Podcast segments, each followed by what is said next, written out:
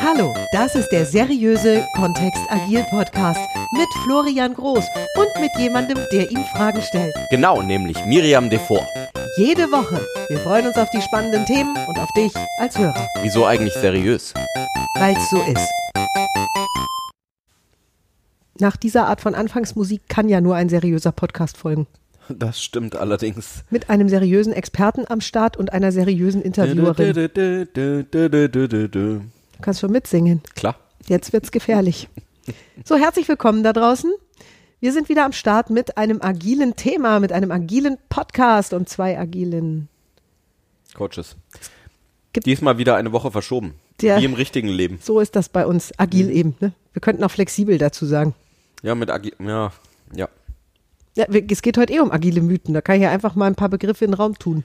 Ja, okay. Ich habe fünf Fünf agile Mythen. und du darfst deine Meinung dazu sagen, Florian. Ihr da draußen dürft eure Meinung dazu denken. Und wahrscheinlich gibt's noch mehr. Ich habe mal fünf gepickt. Miriam at context-denken.de für Feedback zu dieser Episode. Oh ja, ich antworte euch freundlich. so, fangen wir gleich an, weil dieser Podcast hat ja eine Planzeit von zehn Minuten. Nummer eins. Mit Scrum ist die agile Transformation erledigt. Wo hast du die denn her? Das ist super, ne? Das ist so cool. Ja, sag mal was dazu. Das ist doch überhaupt noch kein Satz. Also wo ist denn da die agile Transition oder Transformation erledigt? Ja, viele glauben, dass wir haben Scrum eingeführt. Jetzt machen wir hier unsere Sprints und unsere, ne? Jetzt ist es agil. Auf einer übergreifenden Ebene ist es halt spannend. Also da, darauf gibt es tatsächlich sehr viele Antworten. Also Antwort äh, Nummer eins ist, meiner Erfahrung nach, ist, äh, wenn ein Unternehmen so eine Aussage trifft, ähm, dann werden oft Führungskräfte daran gemessen oder die Jahresziele sind dann oft, wie viele Scrum-Teams eingeführt wurden. Und wie die Einführung verlaufen ist oder was dann passiert ist genau, das ist weniger interessant, als dass es die jetzt gibt. Ähm, das ist so die erste Herausforderung, die ich oft erlebe.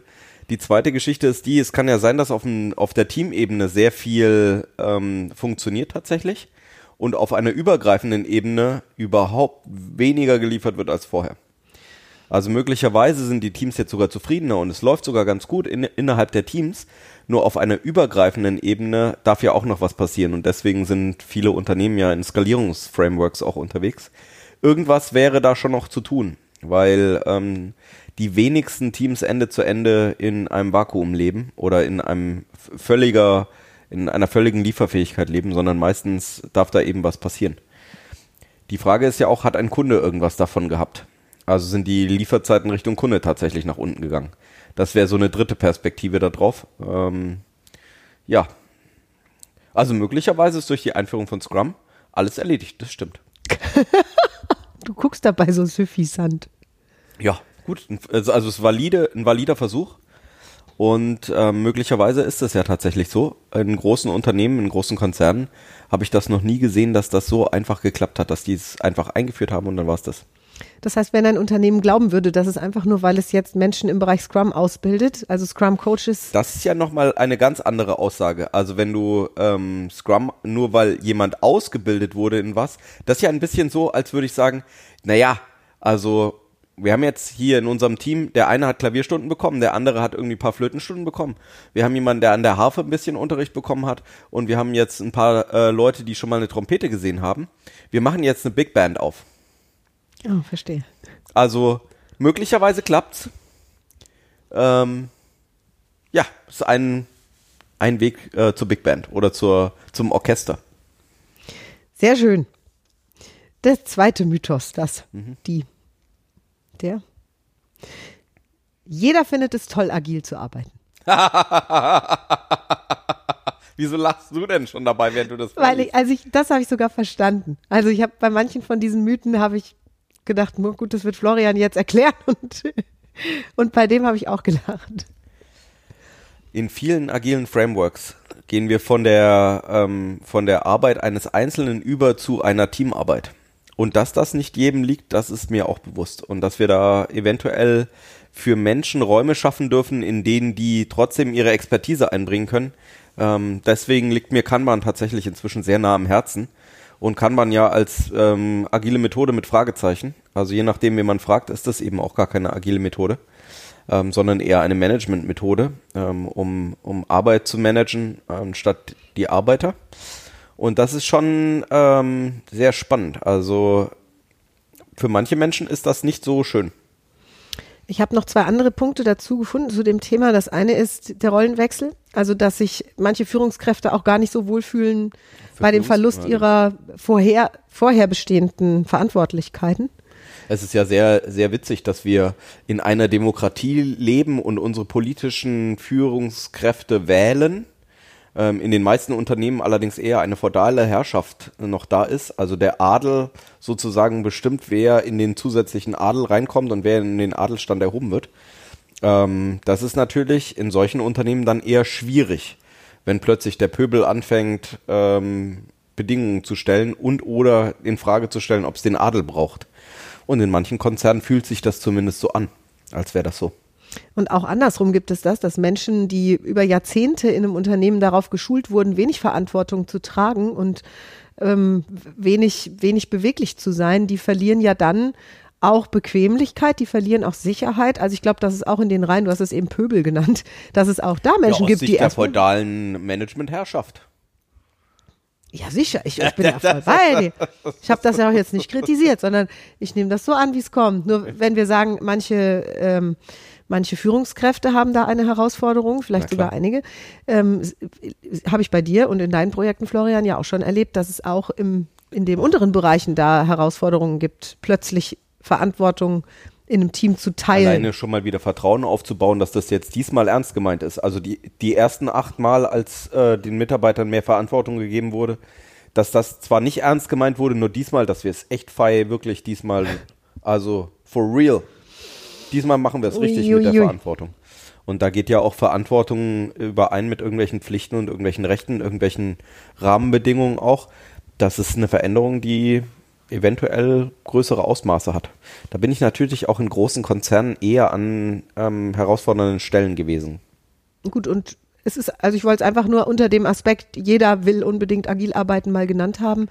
Vielleicht kommt das ja auch, dass jeder agil arbeiten möchte und es ist ein Prozess dahin. Also ich will das jetzt, ich, ich bin ja jetzt mit Absicht mal so ein bisschen ketzerisch in diesem Podcast und stell mal so Phrasen in den Raum. Ja.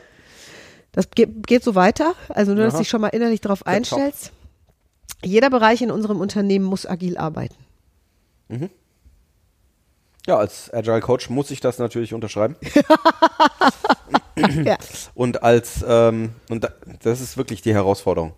Ähm, für mich ergibt das keinen Sinn. Also, beziehungsweise die, die große spannende Frage ist, was bedeutet agil arbeiten?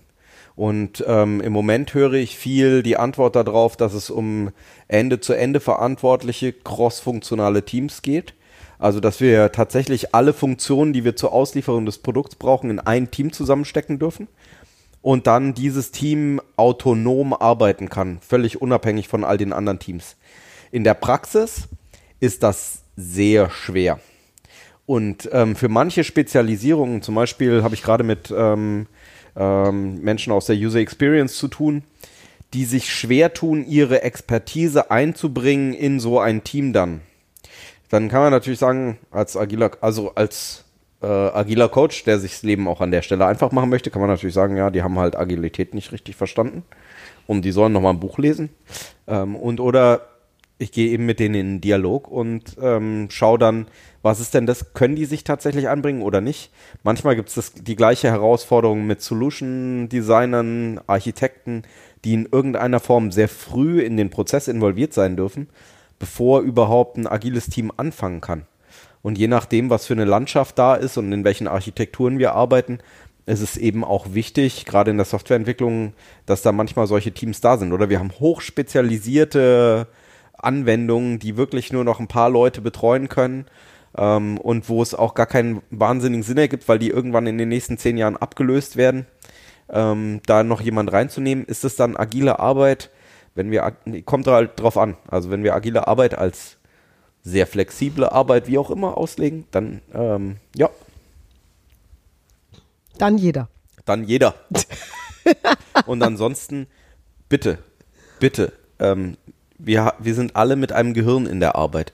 Es wäre schön, das auch zu nutzen. Und wenn ein Manager über 40 Jahre oder über 25 Jahre Führungserfahrung gesammelt hat und das in einer in Anführungszeichen klassischen Organisation hervorragend hinbekommen hat, dass äh, die Teammitglieder oder seine ähm, seine Mitarbeiter wahnsinnig gute Arbeit abgeliefert haben, bitte bitte bitte, dieses Gehirn wollen wir doch verwenden. Also das ist ja unglaublich wertvoll jetzt geworden.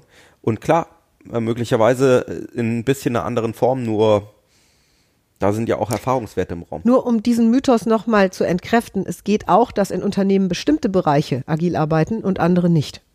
So ist mein Verständnis, ja.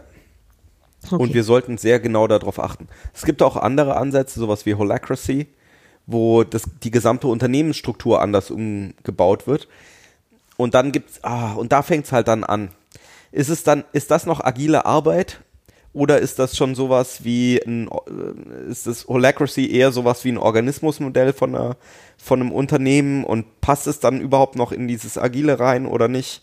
Ach, Themen für einen anderen Podcast. Muss gleich mal aufschreiben. Ja, zwei habe ich noch. Ja, Die zehn Minuten sind um. Dann hast du zu lange geantwortet. Dann wird ja ein bisschen länger jetzt. Die wichtigsten Themen werden in agilen Teams automatisch bearbeitet.